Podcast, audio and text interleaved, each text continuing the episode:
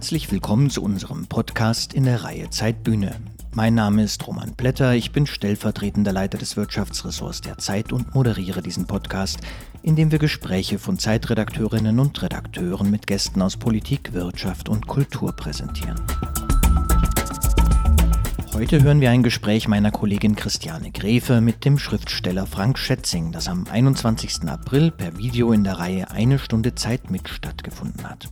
Christiane, die sich seit vielen Jahren für die Zeit mit Themen aus Wirtschaft und Ökologie beschäftigt, war dabei in Hamburg und Frank Schätzing in Köln. Anlass des Gesprächs war Schätzings neues Buch Was, wenn wir einfach die Welt retten, in dem sich der Autor mit dem Klimawandel auseinandersetzt und den Fragen nachgeht, wie können wir die Welt retten und was passiert, wenn wir versagen. Frank Schätzing ist Autor zahlreicher internationaler Bestseller wie Der Schwarm, Limit, Breaking News und zuletzt 2018 ist sein Thriller Die Tyrannei des Schmetterlings erschienen. Nach der Aufzeichnung des Gesprächs habe ich mit meiner Kollegin Christiane Gräfe kurz darüber gesprochen und ihr ein paar Fragen dazu gestellt. Da hören wir jetzt kurz rein, bevor es losgeht mit Eine Stunde Zeit mit Frank Schätzing. Christiane, schön, dass du da bist. Viele Expertinnen und Experten befassen sich ja mit dem Thema Klimawandel. Welche Perspektive kann denn Frank Schätzing als Schriftsteller in die Debatte mit einbringen? Naja, Frank Schätzing ist ja ein Schriftsteller, der sich auf Thriller und Science Fiction spezialisiert hat. Und äh, das Thema Klimawandel äh, ist da, glaube ich, durchaus geeignet, weil es sowohl Spannung birgt, leider keine besonders erfreuliche, als auch Science Fiction, nämlich die Frage, äh, worauf bewegen wir uns eigentlich zu? Und äh, insofern äh, hat er hier einen, wie er selber sagt, Wirklichkeitsthriller sozusagen geschrieben. Und das ist sicherlich ganz was anderes, als wenn äh, wir als Journalisten oder auch äh, wissenschaftliche Experten in einer sehr viel knochigeren Sprache und nicht wie er äh, eben in Geschichtenform und mit vielen anschaulichen, lebendigen äh, Bildern ähm, über dieses schwierige und extrem wichtige Thema schreibt. Findest du, dass man das Buch lesen sollte? Ich finde nie, dass man ein Buch lesen soll, sondern Bücher äh, sollen ja jedem Einzelnen Spaß machen oder, sei, oder ein, ein individuelles Interesse auch äh, berühren. Aber wenn man das Interesse hat, sich über das große Thema Klimawandel und das noch größere Thema Nachhaltigkeit mal so einen Überblick zu verschaffen und während man den ganzen Tag in der Zeitung immer lauter kleine Splitter über das, was, äh, was, was klimapolitisch passiert, liest, äh, das alles nochmal zusammen zu sehen und zu denken, ähm, dann ist das Buch von Frank Schätzing, glaube ich, schon lesenswert, weil es sowohl die Analyse dessen liefert, was der Klimawandel eigentlich ist, wo er herrührt, was er für Folgen zeitigt, was uns bedroht, als zugleich aber dann auch darzustellen, welche Lösungsmöglichkeiten es gibt und wie man als Individuum handeln kann, damit es vielleicht doch nicht so schlimm kommt. Hast du aus dem Buch denn was gelernt, das du vorher noch nicht gewusst hast? Also ehrlich gesagt, habe ich jetzt nicht so viel Neues gelernt. Das wäre ja aber auch schlimm, weil ich seit immerhin 40 Jahren über Umweltthemen schreibe und über Ökologie. Und von daher, wie gesagt, ist es für mich eher eine, eine tolle Zusammenschau gewesen. Aber ähm, für viele andere wird halt doch eine Menge Neues drin sein, weil er so breit von Landwirtschaft über die Frage, wie Textilien hergestellt werden, über die Frage Verkehr, über die Tiefen und Untiefen der Klimaforschung schreibt da ist sicherlich ganz viel Spannendes Neues drin. Und äh, nochmal, selbst wenn es nicht immer nur neu ist, ich glaube, es ist einfach bei solchen Themen durchaus wichtig, sich immer wieder mit den Fakten vertraut zu machen und mit den Zusammenhängen auch vertraut zu machen, immer wieder neu wachgerüttelt zu werden, damit vielleicht und gerade Frank Schätzing auch nochmal andere äh, gesellschaftliche Schichten ansprechen kann, als das ja, wir als Zeit oder, oder äh, gerade hat er im Gespräch so schön gesagt, die Kaffeetrinkenden Bohemians vom Prenzlauer Berg tun. Also ich äh, denke, ja, dass viele Leute doch noch eine Menge daraus lernen können und vielleicht andere Leute was daraus lernen können. Vielen Dank, liebe Christiane, und Ihnen, liebe Zuhörerinnen und Zuhörer, wünsche ich nun viel Freude bei Eine Stunde Zeit mit Frank Schätzing.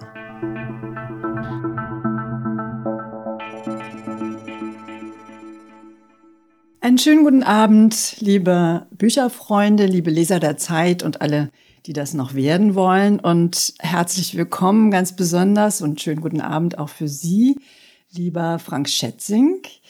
Schönen guten Abend, Frau Gräfe. Ja, einen schönen guten Abend. Ich freue mich sehr, dass wir beide und die vielen äh, draußen an den Bildschirmen jetzt die nächste Stunde miteinander verbringen werden und über ein Thema reden, das von enormer Wichtigkeit ist. Ich darf mich vielleicht als erstes kurz vorstellen, schon höflichkeitshalber. Christiane Gref ist mein Name. Ich arbeite im Berliner Büro der Zeit, schreibe über Umweltthemen äh, seit vielen Jahren schon und so ein Umweltthema wird uns ja auch heute Abend beschäftigen, denn es geht um den Klimawandel und darüber haben Sie, Herr Schätzing, gerade Ihr jüngstes Buch veröffentlicht. Es ist erst äh, vor vier Tagen erschienen, also noch das, was man wohl druckfrisch nennt. Genau.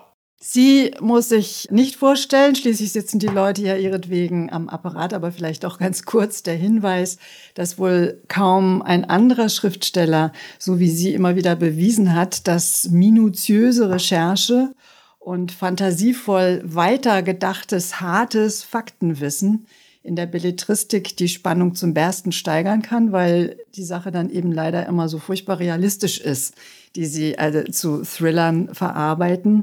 Titel wie Limit, Breaking News, Die Tyrannei des Schmetterlings. Viele dieser Bücher schreiben brisante politische Fragen oder auch technologische Trends zu packenden Science-Fiction-Romanen fort. Und äh, zum ersten Mal ist Ihnen das bei einem Bestseller gelungen, den, glaube ich, jeder kennt, Der Schwarm. Das war schon im Jahr 2004. Darin gerät das Meer mit samt seinen Lebewesen aus dem ökologischen Gleichgewicht. Und auch da spielen schon die Folgen des Treibhauseffektes eine Rolle die nun in ihrem neuen Buch auch eine Rolle spielen, aber auf ganz andere Weise. Und das verrät schon der Titel.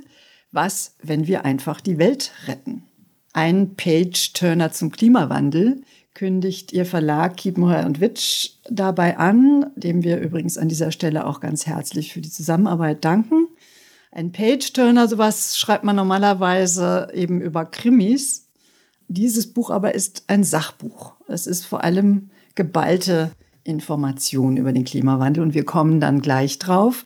Ich will nur ganz kurz etwas zum Ablauf des Abends sagen. Wir werden uns zunächst zu zweit unterhalten im Gespräch über ihr neues Buch.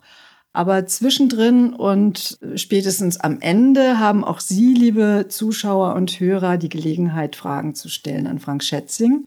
Wobei ich Ihnen, um Enttäuschungen vorzubeugen, schon mal vorab sage, alle Fragen werden wir wahrscheinlich nicht behandeln können. Dazu ist die Zeit zu kurz. Eine Stunde geht schnell um und deshalb rede ich jetzt auch gar nicht weiter, sondern äh, frage gleich Sie, lieber Herr Schätzing. Sie haben vor einem Jahr eigentlich an einem weiteren Thriller gesessen und haben den anscheinend ziemlich abrupt die Arbeit äh, daran unterbrochen um sich an dieses Sachbuch zu machen. Ein Sachbuch über das Handeln im Klimawandel, so ist der Untertitel. Und man kann sich schon denken, dass vor einem Jahr die Dringlichkeit des Themas überall gegenwärtig war, unter anderem dadurch, dass Fridays for Future auf der Straße war und äh, Klimakonferenzen stattfanden und vieles mehr. Die Wälder trocknen, also man spürt ja den Klimawandel inzwischen auch, man kann ihn sehen und erleben und erfahren. Aber trotzdem die Frage, was genau war denn der konkrete Auslöser dafür, dass Sie einen Roman abbrechen und sich was ganz am zunehmen. Das Thema brannte mir schon seit langem auf den Nägeln. Ich hatte aber tatsächlich vor Jahren schon mal eine Idee entwickelt, wie man Klimawandel in einen Thriller verpacken könnte, also eine fiktionale Story. Habe dann aber mit einem anderen Stoff weitergemacht, dann eben, wie Sie beschrieben haben, letztes Jahr im März damit angefangen, äh, mit diesem anderen Buch und war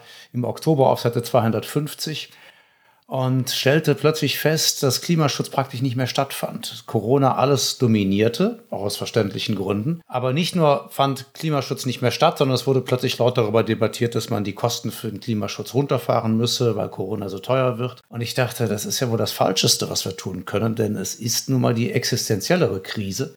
Und die stellt sich auch nicht höflich hinten an, sondern die will als nächstes behandelt werden.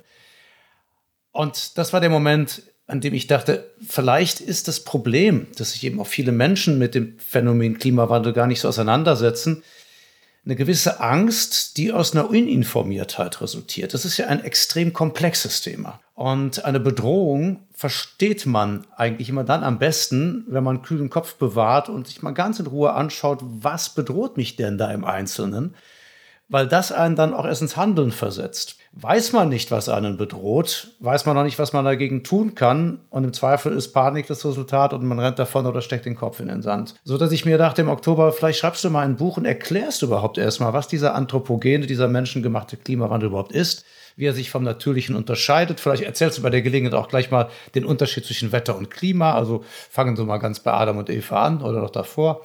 Und äh, um dann das derzeit wahrscheinlichste Szenario zu skizzieren. Da ist nämlich die zweite, ist mir aufgefallen, Desinformiertheit bei vielen Menschen, dass man sich gar kein richtiges Bild davon macht, was es eigentlich bedeutet, in einer, sagen wir mal, drei Grad wärmeren Welt zu leben. Und äh, das ist die Hölle. Das können wir uns so noch nicht vorstellen. Also habe ich das geschildert und dann die vielen, vielen Optionen, die wir als Gesellschaft, die aber auch Politik, die Wirtschaft haben, um uns aus dem Gefühl der Ohnmacht zu reißen, einfach zu sagen, wir haben Optionen, wir sind nicht gestaltungsunfähig, sondern wir können was tun. In der Tat, das ist sozusagen der zweite Teil Ihres Buches, dieses Wir können was tun. Vorne beschreiben Sie, äh, was auf uns zukommen kann. Äh, eines dieser Themen sind die sogenannten Tipping Points, also die Kipppunkte, wie zum Beispiel das Auftauen des Permafrostes oder die Veränderung des Golfstroms, die Veränderungen des Klimawandels praktisch unumkehrbar machen. Vielleicht mal als ein Beispiel, wie schön Sie sowas erzählen. Sie haben da als äh, Vergleich das Capri-Eis gewählt am Stiel, das, wenn es so schmilzt, wie die Gletscher schmelzen, äh, irgendwann eben dann eben unumkehrbar einfach am Stiel runterrutscht und dann ist es weg. Ich wollte es nur sagen, weil mhm man über ihr Buch wirklich sagen kann, dass es extrem anschaulich ist und sehr konkret und, und gleichzeitig spannend geschrieben. Die Tipping Points selber sind aber alles andere als komisch und sehr viel weniger komisch als das Capri-Eis. Mhm. Trotzdem kommen sie zu der Einschätzung, die Lage ist ernst, aber nicht hoffnungslos. Mhm. Äh, woher kommt denn da noch die Hoffnung, wenn man liest, dass die schmelzenden Gletscher die Temperaturen genau in die jene Höhe treiben, die Sie gerade äh, als die Hölle beschrieben haben? Wissen Sie, ich habe mich ähm, für das Buch Breaking News damals, diesen äh, Israel-Thriller, habe ich mich sehr viel mit äh, Kriegsreportern unterhalten und Reporterinnen, die also ständig in Krisengebieten unterwegs sind, wo sie Naturkatastrophen haben, höchste Armut, Hunger, Bürgerkriege. Und die einhellige Meinung war, dass die Hoffnung in diesen Ländern am meisten ausgeprägt ist, am größten ist. Wohingegen, wenn Sie in reiche Länder gehen, in Komfortzonen, wie zum Beispiel unser Land, Sie viele Leute vom Untergang reden hören. Das ist ja schon mal bemerkenswert. Das heißt, das Aufgeben von Hoffnung äh, ist im Grunde der Strick, den wir uns da nehmen können. Aber die Menschheit ist in ihrer Geschichte durch viele, viele große Herausforderungen gegangen, auch durch große Krisen, auch Menschheitskrisen. Und es sagt ja keiner, dass man immer komplett harmonisch den Dreh findet. Also mitunter kann es dann auch mal eine ganze Weile entsetzlich schief gehen, aber irgendwie muss man ja weitermachen und kann man auch weitermachen. Und meine Erfahrung ist, dass wir gestaltungsmächtiger sind denn je. Wir sind technologisch so weit wie nie zuvor. Wir sind global vernetzt. Wir können sehr schnell in Echtzeit einmal rund um den Globus miteinander kommunizieren. Wir haben im Grunde genommen die besten Voraussetzungen, die wir jemals hatten, um einer globalen Katastrophe zu begegnen und uns in dieser Zeit, wo mehr geht denn je, zu erzählen, was nicht geht, finde ich fast schon unanständig. Wir kommen sicher später noch auf das, was geht. Trotzdem vielleicht vorab noch mal sozusagen zur Analyse des Problems. In Ihrem Buch schildern Sie sehr konkret, sehr anschaulich die Situation in Australien in den letzten Jahren, insbesondere im letzten Jahr, wo man ja fast schon sowas wie die Hölle, vor der Sie warnen, erfahren konnte mit furchtbaren Waldbränden, die äh, lange gedauert haben. Sind Sie da gewesen? Wie haben Sie das recherchiert? Vielleicht können Sie ein bisschen erzählen, warum auch Australien als Beispiel. Nee, gewesen bin ich da nicht. Aber als Geschichtenerzähler muss ich ja auch mich durchbluffen. Also ich war ja auch nicht auf dem Mond, habe Limit geschrieben, aber habe natürlich so viel wie möglich über den Mond gelernt. Ich war auch nicht in 5000 Meter Tiefe im Meer. Ich glaube, das tiefste, was ich mal war, war 100 Meter. Aber ähm, man kann das natürlich alles fantastisch recherchieren. Also man muss dafür nicht überall gewesen sein. Man muss übrigens gar nicht so weit reisen. Also in vielen Gebieten, wo es schon war, sieht man jetzt schon die Auswirkungen, sieht man tote Wälder, sieht man verdorrte Landschaften. Und sogar hier in Köln hatten wir in den letzten Jahren Situationen, da war der Rhein praktisch nicht mehr existent an einigen Stellen. Da konnten sie den nicht mehr beschiffen. Also so weit muss man nicht. Aber die Australien-Situation letztes Jahr hat uns eines sehr deutlich vor Augen geführt, dass die Klimakatastrophe in Teilen der Welt schon da ist. Es gibt ja diese drei Begriffe, Klimawandel, Klimakrise, Klimakatastrophe. Und der Klimawandel ist ja nun mal etwas, was eigentlich seit vier Milliarden Jahren gibt. Natürlicher Klimawandel durch uns künstlich beschleunigt. Diese künstliche Beschleunigung führt zu einer Krise und diese Krise müssen wir lösen, um nicht in der Katastrophe zu landen. Aber wenn Sie nach Australien gehen, wenn Sie in manch armes Land gehen, wenn Sie in die äquatoriale Zone gehen, Subsahara oder so, auch da haben Sie die Auswirkungen schon eklatant. Das heißt, es ist nicht nur 5 vor 12, es ist 12. Und das habe ich versucht, so lebendig wie möglich rüberzubringen. Und jetzt habe ich ja ein Desaster gehen. Ich liebe es ja, die Welt zu zerdeppern. Ich mache mir ja dann Spaß draus. Damit verdiene ich ja seit vielen Jahren mein Geld. Und das kommt einem natürlich beim Schreiben eines solchen Buches zugute. Und ich will ja auch in einem Sachbuch, dass die Leute mir folgen. Ich will natürlich, dass sie fasziniert sind von der Geschichte und dass sie dranbleiben und nicht zwischendurch sagen, das ist mir jetzt zu dröge oder zu deprimierend und mir aussteigen, weil das ist ja dann nicht der Sinn der Sache. Deswegen haben Sie sozusagen die Hölle von Australien geschildert, bei denen äh, der Rauch wochenlang so über höllisch, den, so höllisch es ging. Da muss man aber nichts dazu fantasieren, das ist dann so. äh, mit dem Unterschied übrigens, dass Sie in diesem Fall nach dem Zerdeppern ja die Welt auch wieder so ein kleines bisschen zusammenbasteln, anders als in Ihren anderen Büchern. Ja, das ist ja bezeichnend für Thriller und für Katastrophenthriller. Ne? Also ein paar überleben immer und es gibt vor allen Dingen viel Raum für Helden. Wo wir schon beim Schreiben sind, Sie haben ja da einen äh, ganz interessanten Trick auch, jedenfalls für so knochige Informationsjournalisten wie mich, äh, spannenden Trick, äh, indem Sie nämlich den Leser selber zum Akteur dieses Buches machen. Also Sie sagen, wir befinden uns hier in, im, im Wirklichkeitsthriller, im Thriller der Wirklichkeit und nehmen immer wieder Bezug, indem sie den Leser in einen unmittelbaren Dialog zum Beispiel mit Experten versetzen. Sie sagen, er sagt, ähm, entweder mit Experten, mit Aktivisten, manchmal auch mit dem eigenen inneren Schweinehund. Äh, wie sind Sie denn da drauf gekommen, auf diese formale Idee und was genau bezwecken Sie damit? Na, erstens kommuniziere ich einfach gern. Ich mag Menschen und ich rede gerne mit Menschen und gerade letztes Jahr war das ja nicht so möglich wie sonst. Also habe ich mir möglicherweise auch die Besuche in meinem Bistro, meinem Stammbistro gegenüber auf der anderen Straßenseite oder die vielen Treffen mit Freunden und Partys und was man so macht, dadurch kompensiert, dass ich einfach gedacht habe, jetzt unterhalte ich mich eben mit dem Leser. Aber es kommt natürlich noch was anderes dazu. Es ist ja gerade das Problem, dass äh, sich Experten aller Couleur immer über alles Mögliche unterhalten. Und äh, man hat vielfach das Gefühl, man ist da eigentlich gar nicht so richtig beteiligt. Also die entscheiden das unter sich das sind dann auch die, die im Zweifel handeln oder nicht handeln. Und ich allein, ich sitze hier, mit mir redet keiner. Das geht alles an mir vorbei oder über meinen Kopf hinweg und ich kann doch nichts tun. Und ich finde die äh, Auffassung, man könne als Einzelner nichts tun, die ist fatal. Die ist fatal für unsere Gesellschaft. Sie stimmt auch nicht. Sie ist nachweislich falsch. Aber ich kann verstehen, dass viele Menschen das glauben, dass sie so empfinden und deswegen diese persönliche Ansprache um den Leser immer einzubinden und ihn gleichzeitig auch zum Verbündeten zu machen. Also wir, wir treten jetzt gemeinsam gegen Untätigkeit, gegen Miesmacherei, gegen Schwarzmalerei, treten wir jetzt gemeinsam an, krempeln die Ärmel auf und tun was. Ich habe mich äh, zwischendurch mal gefragt, weil Sie jetzt gerade auch gesagt haben, der menschengemachte Klimawandel ist sozusagen noch was anderes als der große historische, permanente, sich wandelnde Klima. Das ist ja genau in der Zeit, in der Sie und ich gelebt haben und leben, also Jahrgang 57 sind wir, glaube ich, beide, ist das ja so richtig hochgegangen. Auch, ne? auch Also es Zwilling? fing an, äh, Witter, Witter. Doppelwitter. Ah.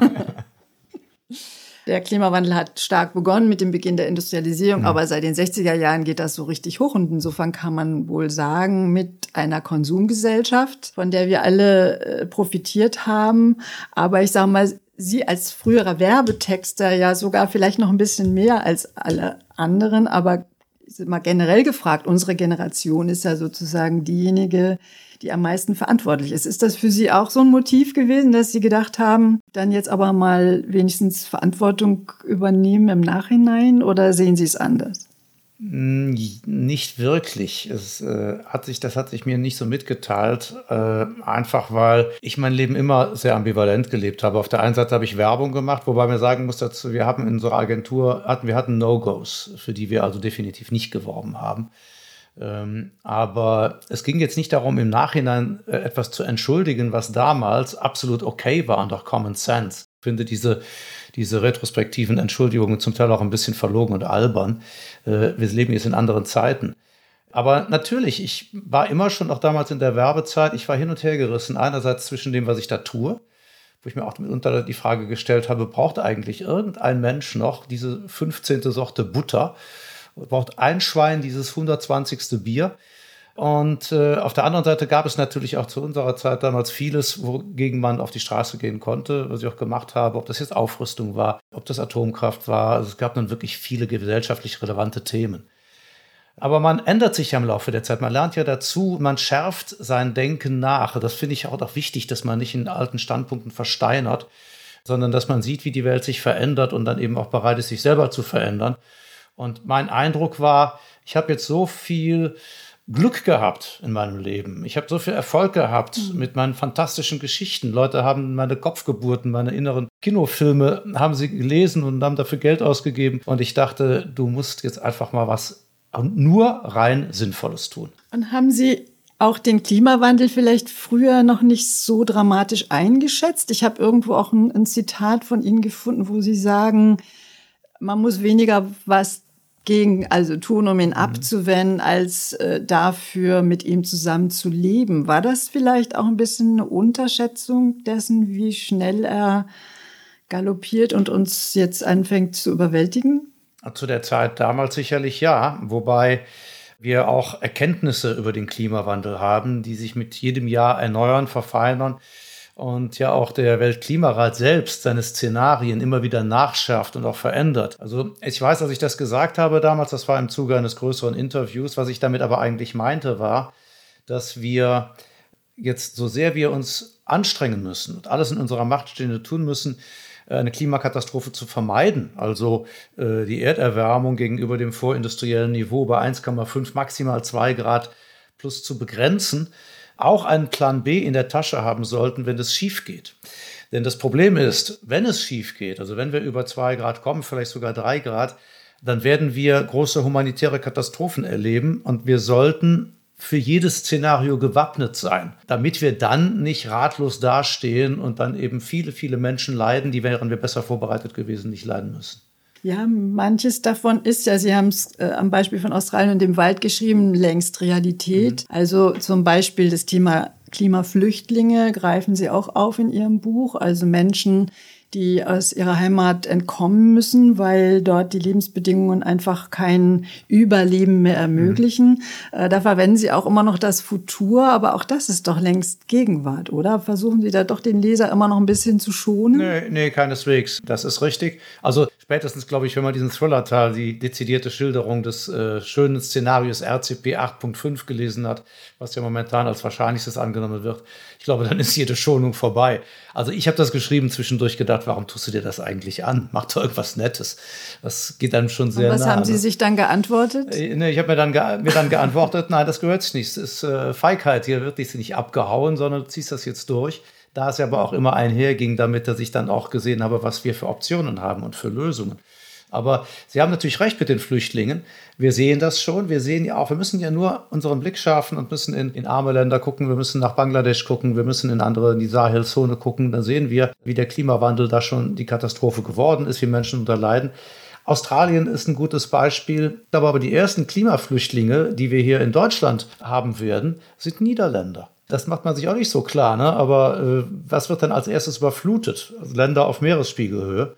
Und äh, die Klimaszenarien sagen voraus, wenn wir einen drastisch ansteigenden Meeresspiegel haben, ja, dann werden wir demnächst äh, Tauchsafaris nach Holland unternehmen. Irgendwann kann man die Deiche nicht mehr höher bauen. Das ist äh, das Problem, obwohl die Holländer da ja sehr groß und, und professionell drin sind. So, und das ist übrigens was Wichtiges, was Sie gerade gesagt haben. Wir neigen mitunter dazu, dann eben einen noch höheren Deich zu bauen. Und genau diese Politik ist die falsche. Wenn wir nur noch reaktiv sind und nur noch protektionistisch, dann kann äh, die Lösung nicht darin bestehen, dass wir noch protektionistischer werden, weil es gibt immer etwas, was noch stärker ist, um das wieder niederzureißen. Sondern müssen wir schlicht und einfach unsere Narrative und unser Leben verändern.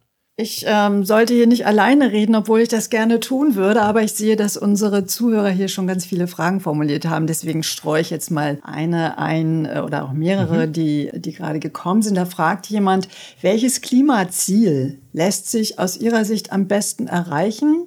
Und könnte trotzdem die Akzeptanz in der Gesellschaft erfahren? Was antworten Sie auf diese Frage? Das ist natürlich ein bisschen verbunden mit einer sehr persönlichen Einschätzung und ich bin ja jemand, der Informationen zusammenträgt, aber ich bin ja kein Klimatologe. Aber nach allem, was ich jetzt recherchiert habe, glaube ich persönlich, ich fürchte, dass wir 1,5 Grad verfehlen werden. Einfach weil zu wenig nach Paris getan wurde. Paris war ja eigentlich so der Startschuss, wo man gesagt hat, wenn wir jetzt alle entschlossen handeln, also 2015, können wir das hinkriegen. Aber jetzt haben wir 2021 und es ist definitiv nicht genug geschehen. Selbst wenn wir jetzt äh, mit aller Kraft handeln, glaube ich, dass wir eher bei 2 Grad liegen und hoffe auf 1,75. Das wäre eine Erwärmung, innerhalb derer viele Kippsysteme, Kippelemente, also ökologische Systeme, die kippen könnten, äh, noch stabil bleiben können und den Stresstest bestehen und auch allmählich langsam wieder zurückgeführt werden können in ein moderates Mittel. Wenn wir drüber kommen, wird es natürlich schwierig. Können Sie noch sagen, was diese Einschätzung begründet? Denn die Wissenschaftler sagen ja im Moment, selbst das Zwei-Grad-Ziel ist komplett unrealistisch mit dem Pfad, den äh, internationale Klimakonferenzen und Ziele, die sich Regierungen gesetzt haben, äh, wenn man die anschaut. Also woher rührt Ihre positive Einschätzung? Ja, das, das, das ist auch so. Und das äh, ist eine ernstzunehmende Prognose, die die Wissenschaftler da sagen. Aber es ist ja auch immer ein bisschen die Frage, was ist möglich? Also was ist in der Politik möglich und was ist grundsätzlich möglich? Und der schöne Satz unserer sehr geschätzten Kanzlerin, Politik ist das, was möglich ist, den würde ich mal relativieren und fragen, äh, wessen Einschätzung bleibt es denn überlassen, was möglich ist? Und ich glaube, dass viel mehr möglich ist an Technologien, aber eben auch am Willen der Gesellschaft, eine Veränderung herbeizuführen. Ich sage auch mal ein konkretes Beispiel dafür. Wenn wir es schaffen, wenn wir beispielsweise hingehen und sagen, wir subventionieren fossile Energien einfach nicht mehr, sondern stecken alles in die Erneuerbaren, dann können wir natürlich viel früher eine Vollversorgung durch erneuerbare Energien schaffen. Das funktioniert aber aus meiner Sicht nur, wenn wir diese erneuerbaren Energien als solche wiederum verbessern also effizienter machen. So, und jetzt haben wir das Thema Solartechnologie. Solar kennen wir als Paneele, große klobige Dinger. Die haben eine reine Energieausbeute von etwa 18 bis 20 Prozent, der Rest verpufft als Wärme. Äh, wir tun immer noch ein bisschen so, als wäre das der Status quo. Tatsächlich gibt es aber gerade in der Solartechnologie Forschungen, die stupend sind, wo sie zum Beispiel mikroskopisch kleine Zellen, Solarzellen, wie Farbe verstreichen können, die einen Effizienzgrad von 40 Prozent haben und mit der sie zum Beispiel ein komplettes Auto lackieren oder ein komplettes Haus bemalen könnten.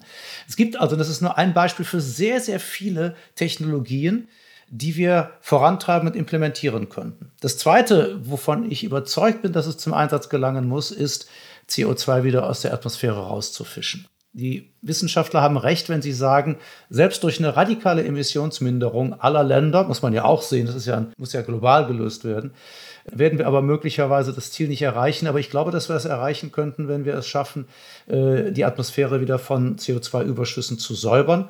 Und da gibt es auch sehr interessante wissenschaftliche Ansätze. Dann erzählen Sie die doch mal gleich. Es gibt ja verschiedenste Filteranlagen. Äh, und eine, wie ich finde, sehr interessante Filteranlage sind Algenbioreaktoren. Man hat festgestellt, dass wenn Sie äh, ein Glasröhrchen mit Algenwasser füllen. Das ist dann so richtig schön leuchtend grünes Wasser. Dann beginnen die Algen in diesem Röhrchen ihrer Umgebung, der Luft drumherum, CO2 zu entziehen. Also sie wandeln es um, sie fressen den Kohlenstoff und scheiden Sauerstoff ab.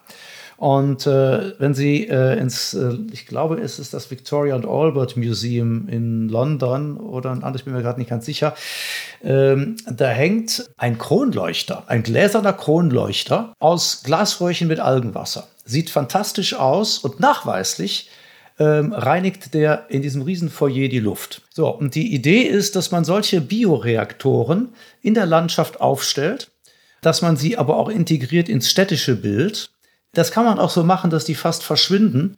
Und alleine darüber kann man es schaffen, die Atmosphäre ein Stück weit zu säubern. Dann natürlich Aufforstung. Aufforstung ist eine wichtige Maßnahme, braucht natürlich ihre Zeit. Man muss auch sehr genau wissen, wo man das tut, denn überall auf der Welt Bäume hinzupflanzen ist nicht die Lösung, denn Wälder sind dunkel und wie wir gelernt haben, dunkle Flächen speichern Hitze wiederum. Aber es gibt große Flächen der Erde, wo Aufforstung dafür sorgt, Bäume speichern sehr viel CO2, dass wir auch auf diese Weise der Luft CO2 entziehen könnten. Und da gibt es noch etliche Technologien mehr. Sie speichern ja zum Glück auch Wasser, was wieder kühlend wirkt. Ne? Mhm. Deswegen mhm. ist es mit der Aufforstung sicherlich richtig. Und ähm, ich denke auch, dass es viele faszinierende neue Technologien gibt. Aber Ist es nicht auch, ich meine, gerade die Algen sind ja nun schon seit vielen, vielen Jahren auch im Gespräch für alles Mögliche. Und letztlich scheitert es dann doch immer an den Kosten, es scheitert an Skalierungen, mhm. also an der Möglichkeit, es von kleinen Beispiel in die großen Dimensionen zu ziehen. Äh, Sie haben in Ihrem Buch auch Beispiele für Geoengineering äh, beschrieben, also wo es äh, noch, noch weitergeht mhm. und man sogar Wetter verändern möchte und so weiter. Ist das nicht auch so ein bisschen so eine Verdrängungs- und Aufschubsstrategie, diese Technikgläubigkeit hat uns sie nicht eigentlich in den letzten Jahren auch immer wieder ja, vor die Wand laufen lassen, weil es dann doch nichts geworden ist, weil man viel Forschungsgelder investiert hat, aber nichts dabei rumgekommen ist. Ja und nein, natürlich hat Technik uns auch viel äh, Übles eingebracht, aber auch extrem viel Gutes. Aber es ist ja nicht so, als wären alle technologischen Ansätze der, der letzten Jahre und Jahrzehnte umsonst gewesen, sondern alleine, dass wir erneuerbare Technologien, erneuerbare Energien haben, dass wir Windkraft haben, dass wir Solar haben, das sind ja die Ergebnisse technologischer Forschung. Und es geht auch nicht darum, sich zurückzulehnen und nichts zu tun, darauf zu warten, bis die technologische Superlösung aus dem Himmel fällt, sondern es geht eher darum, dass wir aus unserem Entweder-Oder und Nacheinander der Maßnahmen in ein sowohl als auch finden. Das heißt, alles, was jeder Einzelne tun kann, tun. Alles, was Regierungen und Industrie tun können und Wirtschaft, um jetzt Emissionen zu sparen, tun.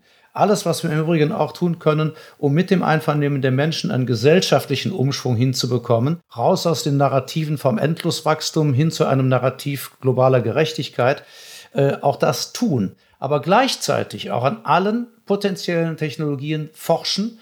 Manche davon sind im Prinzip implementierbar. Da fehlt einfach der Wille die, die Dringlichkeit, es zu tun. Äh, und andere sind in der Entwicklung und man weiß nie, wann der große technologische Durchbruch kommt. Man kann sich nicht vornehmen, das Penicillin zu erfinden. Vielleicht erfindet man es nicht, vielleicht ist es morgen da. Aber wir hatten ja auch schon viele technologische Lösungen, wie zum Beispiel Effizienztechnologien, mit denen man sozusagen den Lebensstil weiter fortschreiben kann. Aber dann haben wir festgestellt, in einer kapitalistischen Gesellschaft, in der das Wachstum sozusagen eine Conditio, also eine, eine Bedingung ist, äh, auf die alles äh, ankommt, werden dann die Gewinne, die Effizienzgewinne oft dadurch wieder relativiert oder ausgeglichen, dass eben dann mehr produziert wird, weil die Gewinne investiert werden in neue Technologien. Also ich frage nochmal, ist diese Technikorientierung äh, nicht zu kurz gegriffen? Machen wir uns da nicht so ein bisschen was vor? Müssen wir nicht viel einschneidender auch darüber nachdenken, wie wir anders leben, anders zusammenleben? Ja, natürlich. Also ich habe das jetzt beantwortet äh, unter dem Gesichtspunkt, dass wir jetzt gerade ausschließlich über Technologien hm. reden. Äh, was Sie ansprechen, ist natürlich völlig richtig. Es kann Technologie alleine kann das Problem nicht lösen. Ich habe eine sehr hohe Meinung von Technologie. Ich glaube, dass wir, wir wollen alle nicht mehr vor 100 oder 150 Jahren leben. Äh, der alte Buddenbrocks stirbt an einem veralterten Zahn. Wir hätten auch wahrscheinlich ohne Technologie keine Impfstoffe. Also es ist schon alles sehr, sehr gut. Aber natürlich braucht es den gesellschaftlichen Wandel. Und äh, ich glaube, wir sind ja, wir sind ja eigentlich immer noch Höhlenmenschen. Alle. Das heißt, wir sitzen abends um ein Feuer und da ist einer, der kann am besten mit Worten umgehen und der erzählt uns Geschichten. Im Zweifel hat er auch den Draht zu den Göttern und dann sitzen wir und lauschen ihm gebannt. Und äh, irgendwann fordert der von uns ein Opfer. Und dann haben wir auf den plötzlich keinen Bock mehr. Und dann gehen wir zu jemand anderem, der da sitzt und der erzählt Geschichten, die uns besser gefallen. Wenn aber plötzlich Geschichten erzählt werden, die langsam aber sicher beginnen, uns zu überzeugen, dann lassen wir von alten Geschichten ab und schwenken um auf neue. Fridays for Future beispielsweise erzählt uns eine neue Geschichte. Kaum jemand hat das in den Jahren davor so machtvoll getan wie Fridays for Future. Und das Schöne ist, dass im Zuge dessen eben auch viele Intellektuelle, viele Forscher, aber auch Politiker hingehen und sagen, ja, diese Geschichte stimmt, ich erzähle die jetzt auch. Dann probieren Menschen die in ihrem Leben aus und stellen fest, ich rutsche jetzt nicht in ein freudloses, karges Dasein, sondern ganz im Gegenteil, das macht sogar Spaß. Und wenn wir es schaffen, dass eine Gesellschaft nach und nach das Gefühl gewinnt, diese neue Erzählung ist besser als die alte, dann wird irgendwann ein Sog einsetzen und dann wird sie diese neue an die Stelle der alten setzen. Zwei Erzählungen gilt es aus meiner Sicht zu überwinden. Die eine Erzählung ist die von der ständigen Verfügbarkeit von allem und jedem zu jeder Zeit zu immer niedrigeren Preisen. Das ist in einer Welt, in der wir begrenzte Ressourcen haben, ist das Wahnsinn. Das geht nicht.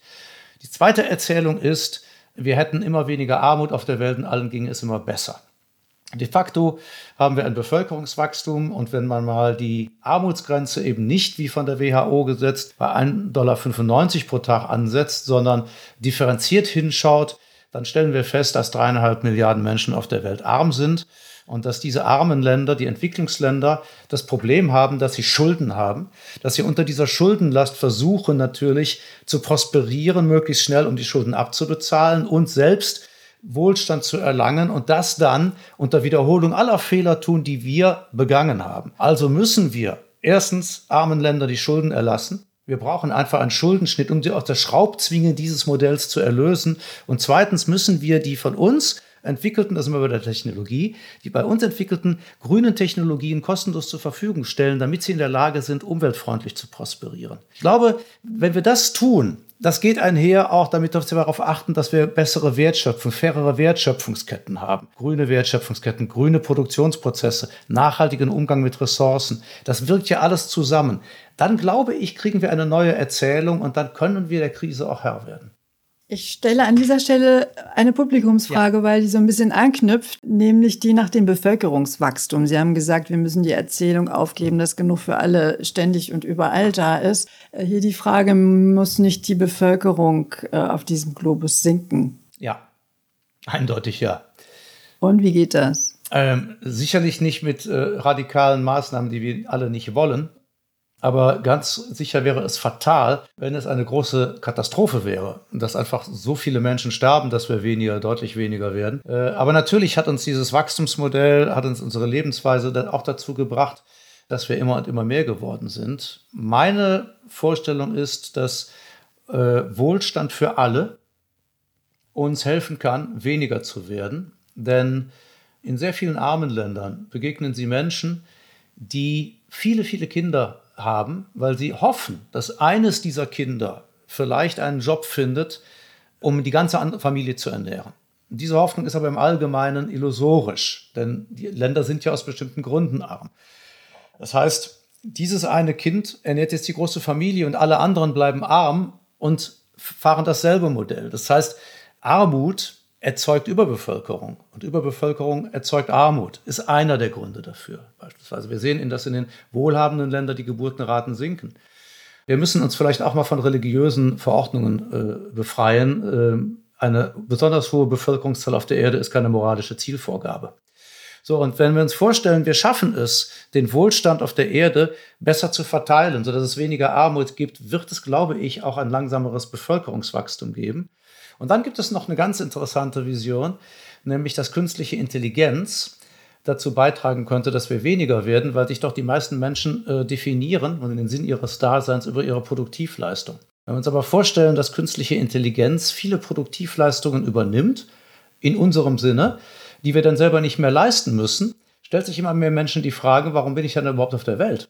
Also gibt es denn vielleicht auch einen Sinn des Lebens außerhalb des produktiv zu sein und zu arbeiten. Für viele Menschen beantwortet sich die Frage dann mit einer großen Ratlosigkeit. Auch das könnte dazu führen, dass wir vielleicht in einer durchmaschinisierten, von künstlicher Intelligenz geprägten Welt weniger werden. Weil wir nicht mehr so sehr das Ziel haben, für unsere Nachkommen zu arbeiten? Ja. Oder ich habe es noch nicht ganz ja. verstanden. Ja, Aha, okay. genau das. Ja. Ähm, es ist so, wenn Sie sich vorstellen, künstliche Intelligenz kann 80 Prozent all dessen, was wir heute produktiv leisten, besser als Menschen, dann wird dadurch ein Gewinnüberschuss erwirtschaftet. Ähm, KI macht weniger Fehler, wird nicht krank, kostet weniger, kann aber das Allermeiste besser. Das heißt, es wird mehr Geld verdient damit.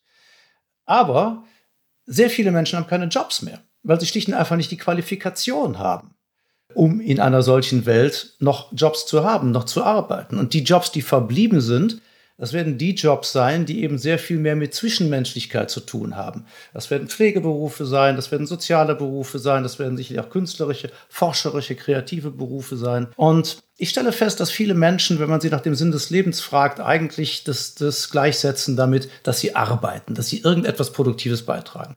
Wenn wir uns aber vorstellen, dass die Weltgesellschaft plötzlich in einer Situation ist, in der einfach keine Arbeit mehr da ist für uns Menschen, dann könnte ich mir vorstellen, dass die Bevölkerungszahl nach und nach sinkt, weil für viele Menschen ist ein Leben ohne Arbeit nicht vorstellbar.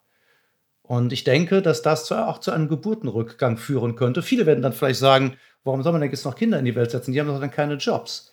Es könnte dazu führen, dass wir eine wohlhabende Weltgesellschaft werden, nur sehr viel weniger. Also so viel zum Thema Bevölkerungswachstum, mhm. aber was Sie beschreiben, also sowohl jetzt äh, dieses Thema, nämlich eine, eine Gesellschaft von vielen Menschen, die nicht mehr genug Arbeit haben, weil die KI ihnen vielleicht nicht nur die abnimmt, sondern vielleicht übrigens auch ökologische Probleme löst. Und eine Gesellschaft, äh, in der umverteilt wird. Mhm. Denn was Sie gerade beschrieben haben, wir müssen den, den ärmeren Ländern helfen. Äh, wir müssen auch überhaupt den Ärmeren helfen, wir müssen Schuldenschnitte machen, wir müssen Technologie transferieren, wir müssen höhere Preise zahlen, weil äh, alles ist so billig geworden, dass wir uns viel zu viel Umsatz geleistet haben, der ja letztlich auch in Emissionen mündet. Diese Umverteilung da, die klingt aber doch nach extremer sozialer Spannung, denn Viele Menschen haben auch jetzt nicht so wahnsinnig viel Geld, auch in unserer jetzigen Gesellschaft. Und äh, wie kriegt man das alles gerecht hin? Wie kriegt man das überhaupt hin? Das ist eine äh, riesen Das sind ja erhebliche, ja. Ja, ich meine, äh, soziale Spannungen, sagen Sie gerade, die Frage ist ja, soziale Spannungen wo?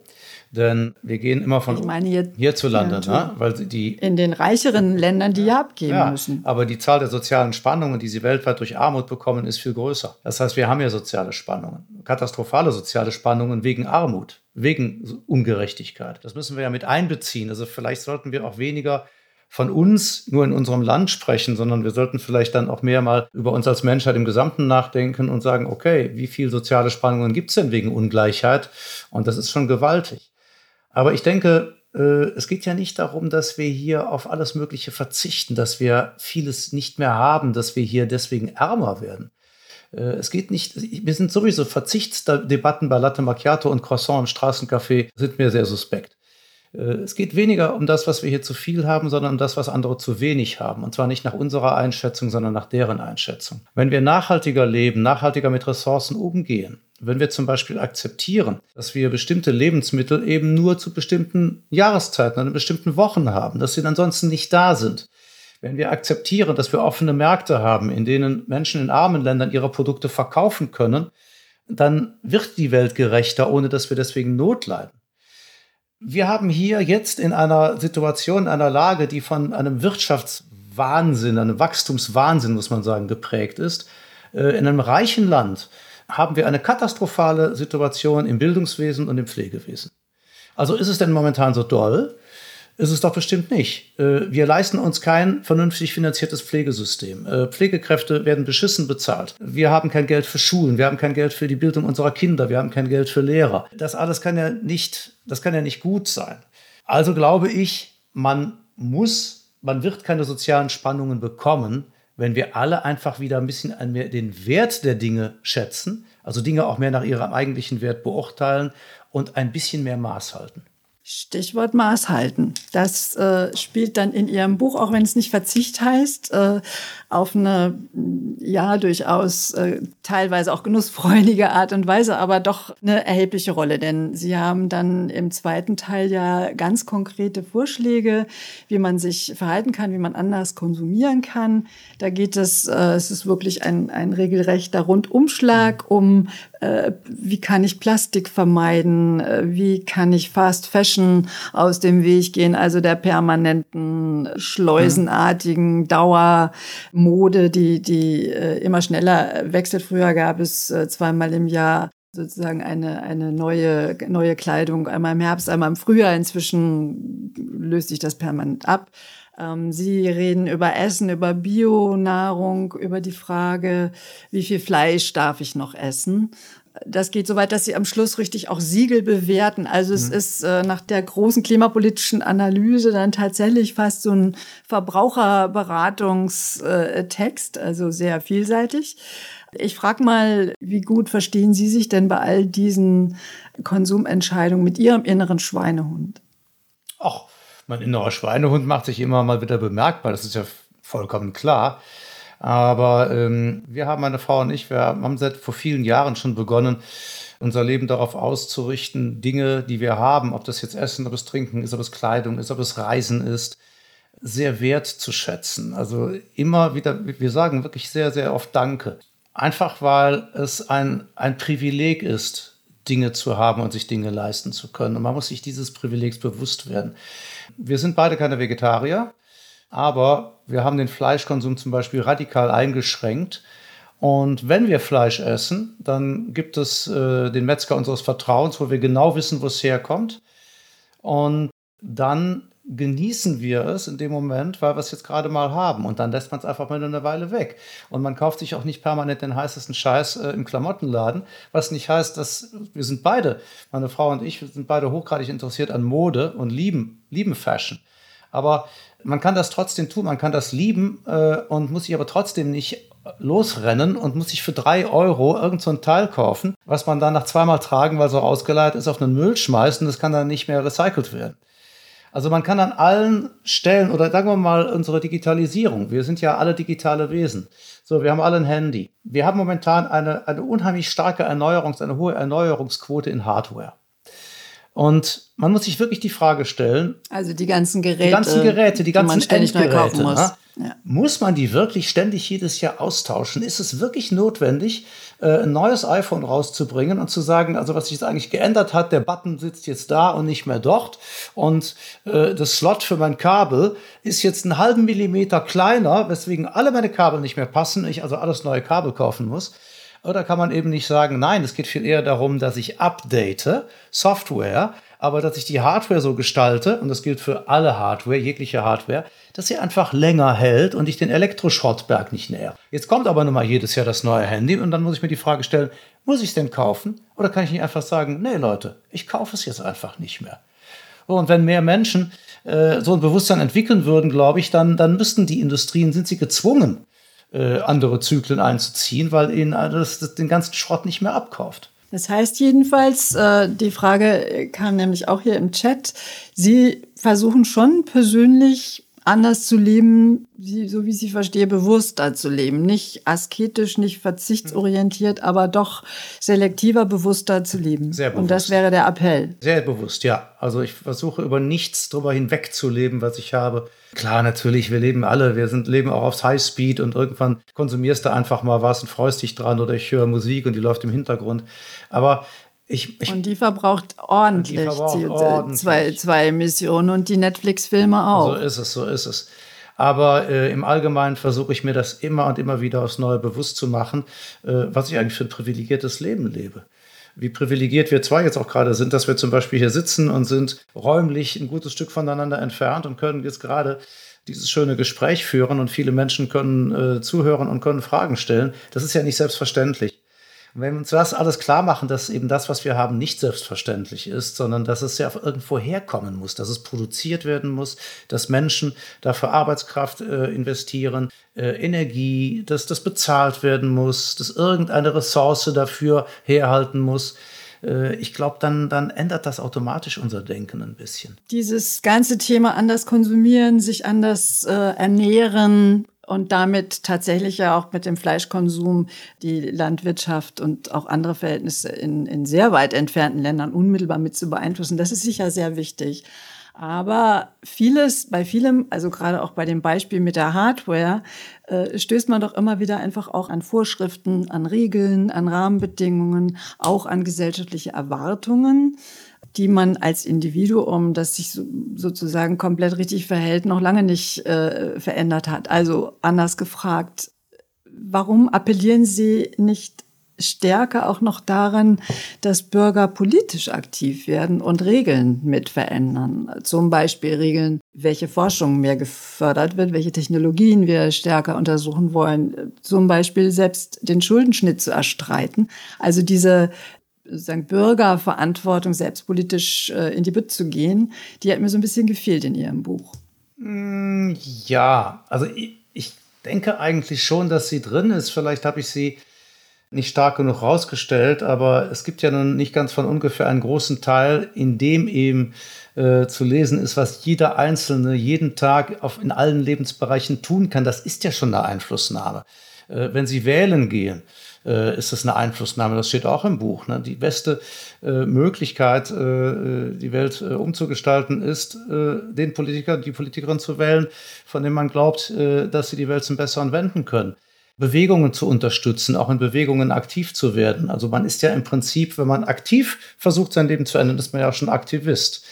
Ähm, was die Forschung, was die Technologie angeht, das ist keine Missachtung des Bürgerwillens, ähm, sondern es ist so, dass ähm, Fortschritt, das Progressive, äh, das braucht auch schon Visionäre.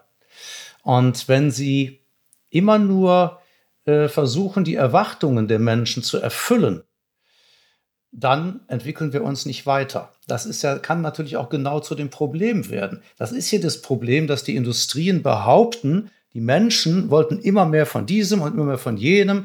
Oder eben, dass die, die großen Ketten behaupten, die Menschen wollten kein Geld mehr ausgeben, sie wollten immer alles billiger, also würden sie ja nur auf die Bedürfnisse und Wünsche der Menschen reagieren. Das stimmt leider zum Teil auch. Es gibt nur mal einen kleinen Prozentsatz der Menschheit, die wirklich politisch aktiv werden wollen, die sich auch informieren, die auch selber bereit sind, bahnbrechende neue Technologien zu unterstützen, die eben in Science Fiction denken im besten Sinne. Und es gibt eben aber auch in oder Utopien. In Utopien, in Dystopien oder eben wirklich auch in Science Fiction, ganz genau. Und es gibt eben viele wiederum, äh, die sagen, ich ändere mein Leben nicht. Und wenn die Industrien das als Entschuldigung nehmen, zu sagen, ja, dann machen wir so weiter, ist es auch verkehrt.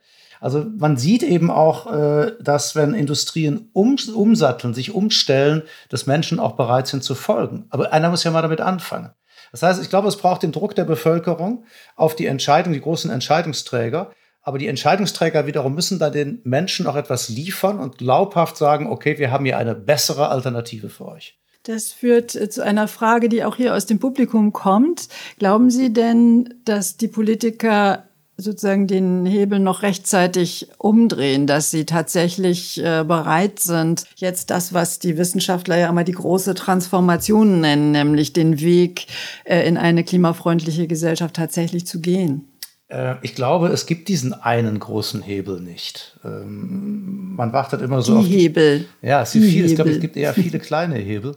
Hm. Und die, es, ist, es ist vielleicht ein bisschen äh der Irrtum des dass man denkt, es käme irgendwann, es gäbe die eine große Lösung und wenn wir die jetzt implementieren, dann hätten wir das Problem gelöst. Es ist und bleibt mühsam. Aber ich glaube momentan deswegen dran, weil äh, vor drei Jahren, wenn Sie mich das gefragt hätten, hätte ich noch die Hände beim Kopf zusammengeschlagen. Aber was ich jetzt gerade sehe, ist, dass ja Institutionen zwar sehr handlungsmächtig sind, aber was sind Institutionen letzten Endes? Das sind auch nur Ansammlungen Einzelner. Das heißt, letzten Endes sind wir eine Menschheit, die aus Individuen besteht und darüber gibt es nichts. Äh, Institutionen, Staaten, das sind alles Konstrukte, in denen einzelne Menschen wirken. Und dann haben wir dann so vier Jahre so eine Katastrophe wie Herrn Trump da sitzen und dann zieht er aus und dann kommt da plötzlich ein Herr Biden und eine Frau Harris rein und schon ändert sich die ganze Tonlage. Also man sieht, es ist letzten Endes dann doch, sind einige wenige Menschen können das Ruder rumreißen. Ein äh, 16-jähriges Mädchen mit einem Pappschild, das zuvor kein Mensch kannte, war in der Lage, eine Weltbewegung in Gang zu setzen, einfach indem sie was getan hat. So, und insofern denke ich, ja, ähm, die Politik wird, könnte es schaffen, diese Hebel umzulegen, wenn mehr Politiker so denken. Und ich sehe gerade, dass immer mehr Green Deals aus dem Boden poppen, weil immer mehr Länder verstehen, dass es am Ende der Klimakrise, wenn wir sie denn gelöst haben, Gewinner und Verlierer geben wird. Aber ist es nicht auch wichtig, äh, Sie haben gesagt, wir müssen in der Gesellschaft aktiv werden und Druck ausüben auf die politischen Parteien und die verschiedenen Fachdisziplinen und Ministerien, die dann in der Tat ja jeder seinen Beitrag leisten müssen. Aber müssen wir nicht, äh, oder wir, wer ist immer wir, ja, als Bürger wir? vielleicht auch selber in die Parteien gehen? Ist es nicht so, dass eigentlich gerade da im Moment die kritische Masse am allermeisten fehlt und deswegen das Zögern so groß ist? Denn auch innerhalb mhm. der Parteien muss es ja Mehrheiten geben für den Wandel. Nein, also sagen wir da mhm. nicht immer zu, zu oft die Politiker? Ja, das ist richtig statt zu sagen, dass wir das auch selber sein können. Wir leben ja in einer Demokratie. Ja, also ich denke, die Bevölkerung ist nicht die bessere politische Partei und die Bevölkerung ist auch nicht der bessere Wissenschaftler. Äh, aber die Bevölkerung erschafft politische Parteien und die Bevölkerung erschafft Lebensumstände. Das tun wir alle. Und Sie haben vollkommen recht. Ich finde die Verschubladung von Menschen, die das Labeln, das sind die Politiker, das sind die Bonzen, das sind die Wirtschaftsbosse, das sind die Aktivisten, das sind die Opfer, das genau ist das Problem, was wir haben. Dieses Weiterdelegieren von Verantwortung, wer die Kuh vom Eis zu kriegen hat. Die Verantwortlichen sollen handeln. Heißt das, dass alle anderen nicht verantwortlich sind? Ganz sicher nicht. Da ist jeder Einzelne gefragt.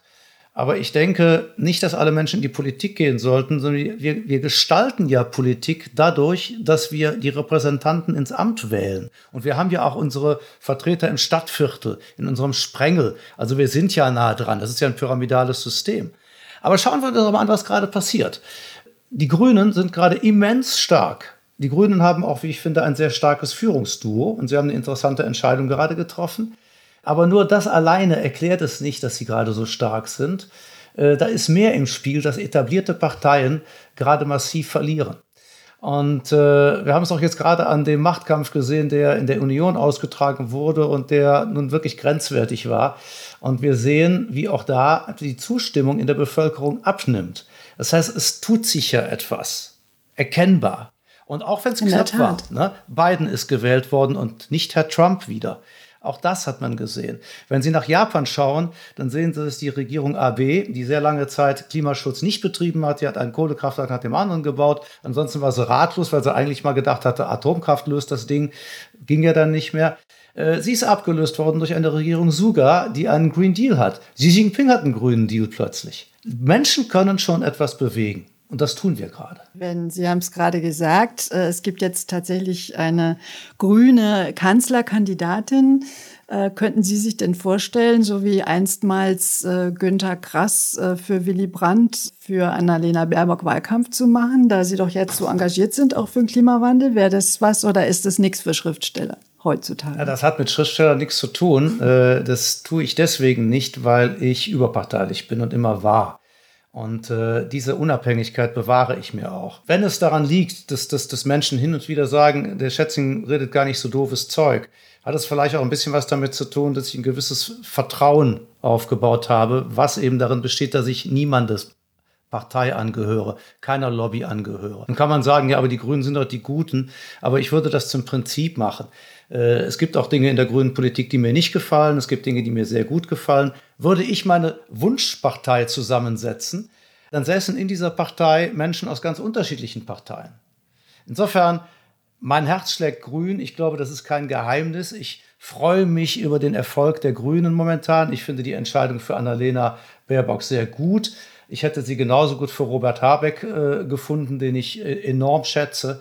Aber es ist gut, wie es ist. Noch eine letzte Frage, vielleicht, äh, die nochmal anknüpft an Ihr Buch, das ja, wie gesagt, ein wirklicher Fundus, eine Zusammenschau ist, wenn man so will, nicht nur der Analyse der, der Klimaprobleme, sondern eigentlich all dessen, was wir unter Nachhaltigkeitspolitik verstehen. Also wenn man so will, kriegt man da das alles einfach nochmal richtig kompakt. Trotzdem habe ich mich gefragt, die Wissenschaftler sagen ja immer, die Leute wissen alles, aber sie finden den Sprung zum Handeln nicht. Also Sie geben Ihnen jetzt nochmal Wissen, aber braucht man nicht trotzdem nochmal andere, vielleicht unmittelbarere oder wie auch immer geartete Anreize, um dann auch ins Handeln zu kommen? Was ist dazu Ihre Überlegung? Ja, also Anreize braucht es sicher und ich glaube, wir könnten noch so eine Stunde damit rumbringen, uns zu überlegen, welche das sind.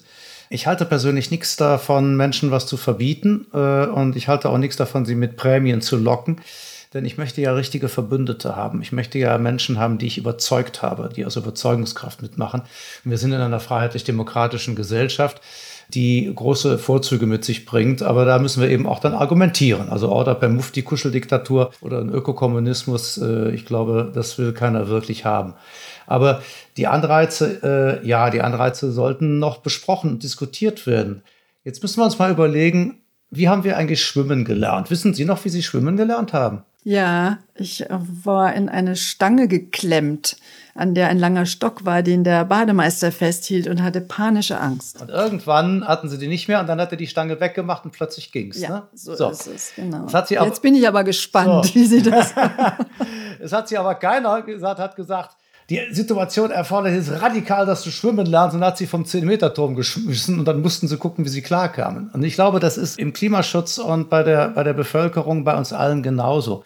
Ich glaube, wenn wir äh, uns allen den, den gegenseitigen Respekt zollen, zu sagen, okay, äh, ich vergewaltige dich jetzt nicht und stoße dich jetzt nicht irgendwo rein und lass dich damit alleine, sondern ich führe dich ran. Ich würdige und wertschätze auch die ersten Schritte, die du gehst und ermutige dich und sage, hör mal, das war doch schon mal klasse und jetzt trau dir doch mal einen nächst größeren Schritt zu. Ich glaube, wenn wir so an das Thema rangehen, dann finden wir da rein und dann sind wir auch irgendwann zu großen Heldentaten bereit.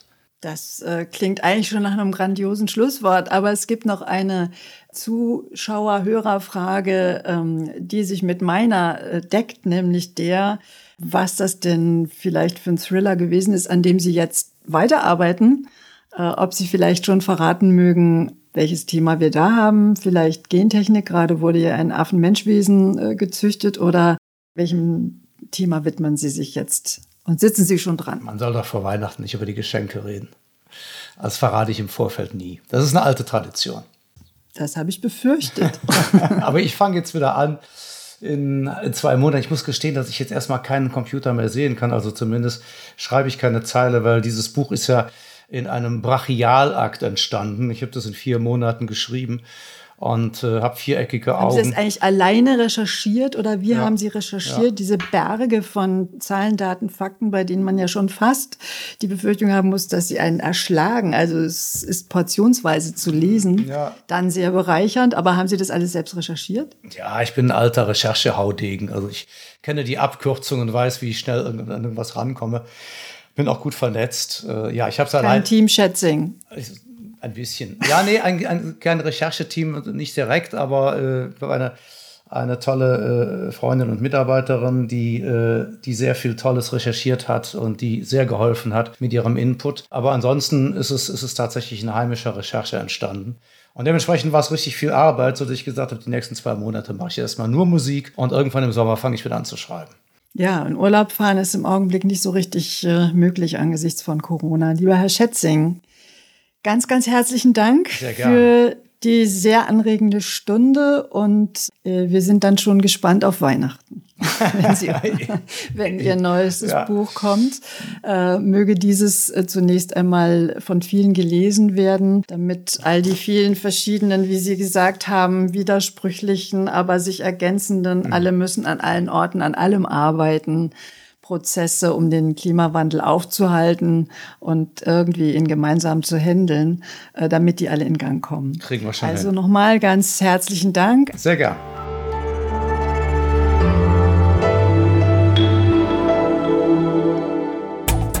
Das war meine Kollegin Christiane Grefel im Gespräch mit dem Schriftsteller Frank Schätzing im Rahmen der Reihe Eine Stunde Zeit mit. Weitere Gespräche, wie etwa solche meiner Kollegin Tina Hildebrand und mir mit Politikern und andere Interviews von Zeitredakteurinnen und Redakteuren mit Gästen finden Sie unter www.zeit.de/slash Zeitbühne.